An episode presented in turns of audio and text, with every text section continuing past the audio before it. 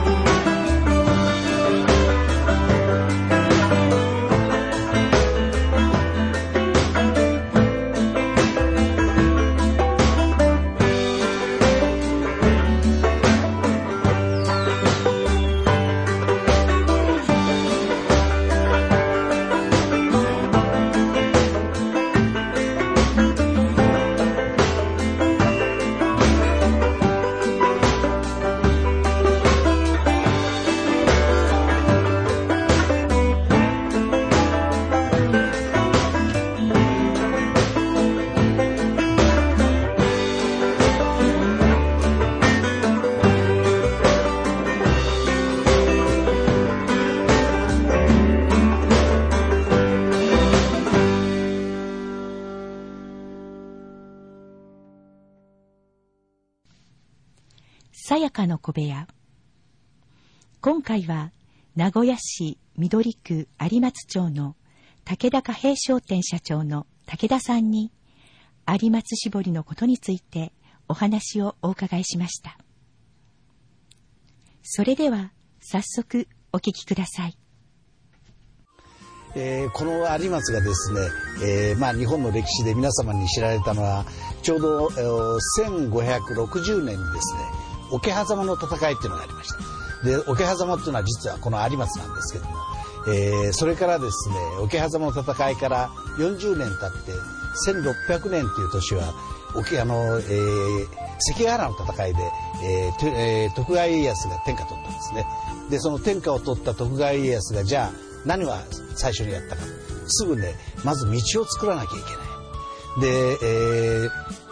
今の東海道ですね京都から当時の都の京都から、えー、江戸までですね、え、道の整備を始めたんですね。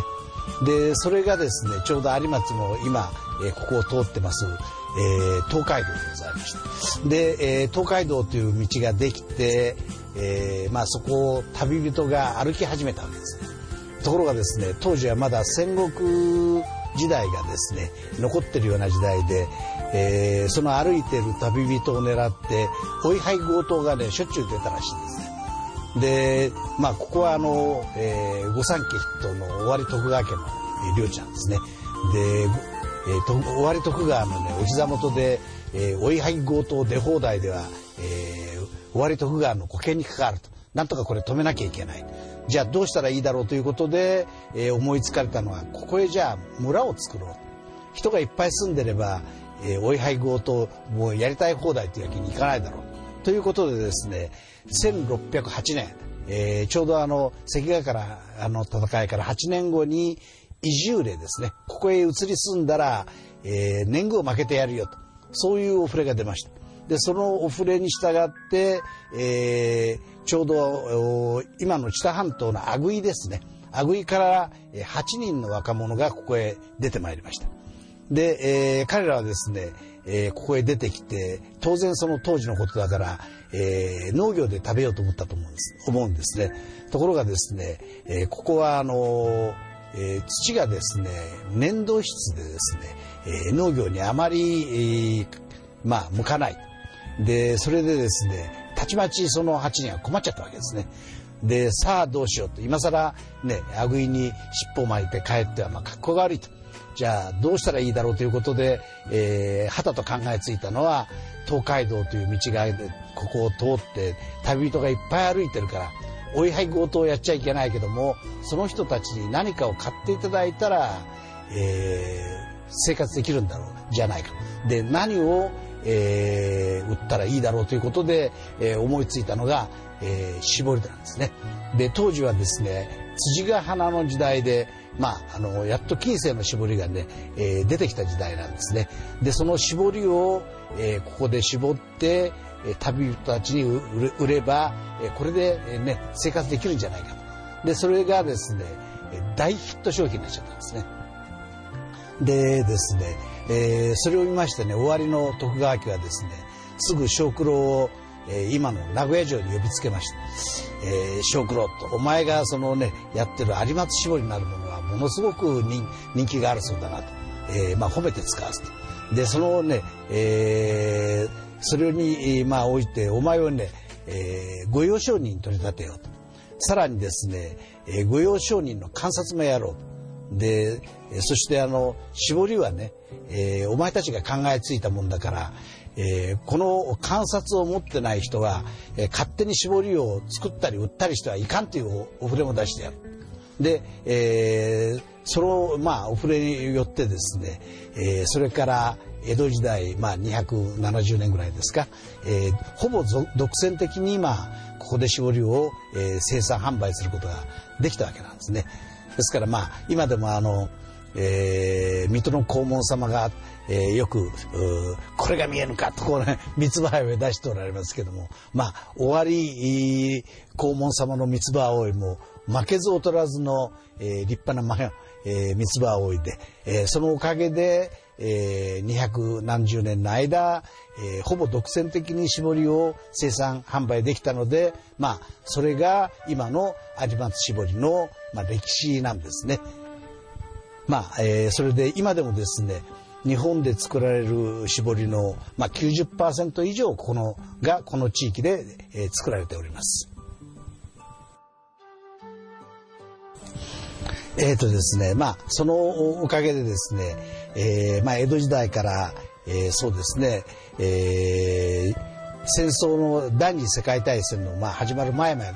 すね、えー、皆さんが着物を着ていただいておりましたしまたその着物を染めるた作るための技術としてのその有松絞りはですね大変まあ、えー、繁栄したんですね。えー、ですから今ここに大変立派なあの街並みが残ってますけれどもこれは、えー、有松絞りが当時いかにね、人気のあるものであったかという一つのね証明にもなると思うんですね。あのイギリスのですねあの外交官のアーネスト佐藤さんというのがいるんですがその方がね、えー、いろんな本をあの、えー、当時書いてるんですが、えー、その中にですね、えー、有松で、えー、絞りをね、えー、買う、まあ、場面が4箇所ぐらいに出てきます。で、その、そしてそのね、買うあの場面の後にですね、えー、有松の町をですね、えー、私が見た日本の町の中で最も清潔で豊かな感じのする町というふうにね、書き添えていただいております。ですから日本中を本当に歩いたね、方からね、そういう評価を受けたっていうことは、大変当時立派な町だったと思うんですね。それからあの、えー東海道53次をはじめとして広重だとか、まあえー、北斎ですとかいろんな方がこう書いておりますがほとんどその、えー、鳴海の宿宿場町は本当は鳴海なんですね鳴海の宿として描かれてる町町並みはねみんな有松なんですよ。でですから、えー、53次へ、えー鳴海の宿、えー、で、括弧して名産有松絞り店とか、そんな感じで、えー、まあ書かれております。ですから、えー、その点でも当時の、えー、大変まあ繁栄して、まあ立派な町を、えー、作ったんだろうと思われます。ただですね、それから、えー、まあ第二次世界大戦ぐらいまではですね、えー、まああの戦争の影響はあったんですが、まあ、皆さんが着物を着てましたからね、えー、大変まあ豊かな、生活ができたんですが、まあ、昭和それがですね昭和まあ50年ぐらいまではですね、えー、皆さんがまだまだ日本の日本人が着物を着ておりました。ですからそれまではね、まだその繁栄が続いたんですが昭和50年代ぐらいからですね日本人が着物を着なくなっちゃったんですね。さあ、これはもう大問題でございまして、えー、とにかくその、えー、どうやったらね、その売り上げのその、がどんどん落ちるのを止める方法があるのかわからないということで、えー、もう本当に、いや、まあ、町を挙げてのですね、えー、まあ、七点抜刀になってしまいました。で、その間にですね、1992年にですね、平成4年ですか、えー、国際絞り会議っていうのが開かれたんですね。で、これはですね、もう一回ですね、えー、ゼロに、ゼロからスタートして、どうしたら絞りがね、将来反映していけるかということを、えー、世界規模でですね、一度シンポジウムをやってみようということなんですね。で、その当時ですね、世界の20カ国から850人の人がそれに参加しました。それで、まあ、えー、いろんなことをね、えー、まあ、あの、議論しましたが、その中でですね、一つ、まあ、あの、いろんなシンポジウムがあったんですが、えー、現代に生きる絞りというね、テーマのシンポジウムの中で、えー、絞りというのは世界中ですね、えー、紀元前から、あの、インドにもあるし、アンデス地方にもあるし、あるいは中国にもある。それから現在でも結構世界中にあるじゃない。ということは2000年も3000年もですね、えー、長く続くものは何か良さがあるから、えー、続くに違いないと。こういう、えー、ことを議論したシンポジウムがあったんですね。で、それでですね、えー、まあその議論をする時にですね、これ国際会議ですから、えー、その日本人の我々に絞りってすぐ分かりますけども例えばアメリカ人の、えー、お医者さんに絞りっつってもそれは何ですかとこうなりますね。ですからね、えー、一応絞りを何かまず決めてからあの議論を始めなきゃいけない。でそれでですねまあ、えー、当時あのスミソニアン、え、博物館のあのキュレーターの方がですねシェイプドレジストダイイングシェイプっていうのは立体ですね。形です。で、レジストっていうのは防染する。染めを防ぐで防染するですね。立体的に防染された染め物を絞りと決めよう。というのはですね絞りは、えー、例えばくるくると巻いてもですねあるいはしぼ、えー、針でチクチク塗って引き締めてもあるいは生地を畳んで押さえても必ず染める時の状況はですねあの立体になってるんですね。で、他の、まあ、プリントですとか、友禅ですとか、えー、ローケツとか、それは全部真っ平らな生地にして、その上に染めてるんですね。ですから、まあ、立体的に、まあ、防染されたものを絞りとして決めよう、絞りと決めようということで、議論が始まりました。で、その議論のね、えー、で議論がいよいよ最後の段階になりますとですねまた最初のその絞りの定義のシェイプ要するに布の、えーと、布の造形凸凹が美しいこういうところへだんだんだんだん議論が収束しちゃったんですね。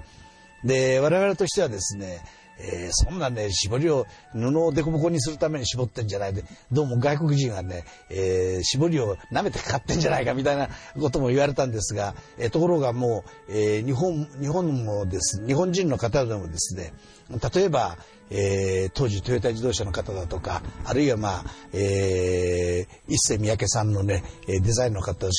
方たちそんな方もあの参加されてたんですがそのシェイプド説に皆が、えー、そうだよねという話になってしまいましてですねでそれで、えー、まあ我々としては、えー、半ばその不本意な、えーまあ、結論になってしまったんです。でただね我々もですね、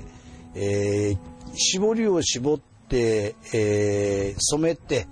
糸を抜いてパッと広げた瞬間がすごく綺麗なんですね。えー、ただそれをまあほっとくとこれは伸びちゃいますから、えー、また、えー、その当時の糸を抜いた、その瞬間の凸凹の綺麗さは消えてしまう。でそれでですね、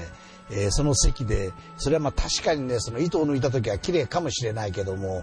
え、それはほっときゃそれは伸びちゃうからねそれはまあ芸術作品には使えるかもしれないけども、えー、実用にはなりませんよねということを言いましたら、えー、三宅一生さんのところの、まあ、デザイナーがですねじゃあその一番綺麗なところで形状記憶をかけてそこで、えー、形状を止めてしまったらどうとこういうことを言われたわけですね。で我々としてはね形状記憶そそれは一体何だろうというそれぐらいしか本当に知らなかったんですね。なんか形状記憶シャツとかねそういうのがあるのは知ってましたけどあれはなんかアイロンをかけなくていいシャツ、えー、ところがですねその凸凹をえー、そのまま形状記憶させるという事実は全く同じ繊維ですけれども我々は知らなかったんですね。でもまあ、えー、そうしましたら、まあ、一世さんのところはですね、えー、例えば生地やポリエステルだったら、えー、摂氏何度で、えー、何分間、えー、それから何気圧で、えー、まあその中に入れておけば、えー、形状を記憶すると。そういうところまで非常に詳しく教えてくれました。で、えー、本当かなと思ってたんですけどやってみたら簡単にできちゃったんですね。でその凹凸それでですねさらにあのその凸凹になったそのその時作ったあの、えー、生地をですねちょうど、えー、一世さんとこのデザイナーいらっしゃいましたんで一世さんがすぐそれを、えー、パリコレの出品作にお使いになったんですね。それが、えーね、パリで大当たりに当たりまして。それで、まあ、えー、最初皆さんが言ったそのシェイプドレジスト説ですね。布の凹凸が美しい。まあ、これがですね、えー、半ばこう、証明されたような形になったわけですね。ですから、まあ、それ、そういうことによって、まあ、えー、我々としてはですね、着物が、え、売れなければじゃあ洋服に使ったらいいんじゃないのということまでは誰でも考えつくんですね。ところが普通の着物に使ってる布をですね洋服にしてもですねまあ田舎のおばあちゃんなんかはあこれは、え、高価な絞りだからって喜んでくれるんですが、えー、本当の一流のねそれこそ青山六本木に持ってっても全然、えー、若い子は相手にしてくれない。ところがそのシェイプドレジスト説に従ってできた凹凸というものをですね、えー、まあ美しさの根源だというふうな考え方で作られた洋服は結構よく売れるんですね。まあ、それによって初めて絞りがですね着物だけじゃなくて、えー、そういう日常着である洋服のにもですね、えー、進出することができまたその技術を使った、えーまあ、例えばスカーフですとかそういうようなものは、えー、日本だけじゃなくて、えー、アメリカやヨーロッパでも売れるということが、えー、少し分かってまいりましてそれでまあ少しちょっとね、えー、まあ、えー、将来に光を、えー、まああ今、えー、見つけてる、まあ、そんな状態でございます。これが美しいだとか、えそういうのも一つのキーワードにあって、あのー、まあ、その一番、あの、わかりやすく申し上げますと、その、絞りの凸凹が、えー、美しいっていうのが、まあ一番わかりやすい、あれだもんですから、またそれが、まあ、あの、その時にやっぱり、えー、一番多くの方がの賛同を得たわけですね。ですけど例えばこれが美しいと言った人はですね、えー、たまたまね、あのー、この技術をですね、えー、ウールの生地に使いましてね、えー、その時ちょうど参加してたあのノルウェーのあの、えー、あの当時、まあ、美大の大学院にいらした方なんです。その方あの今度、えー、この前あのノルウェーと日本の、えー、修好100周年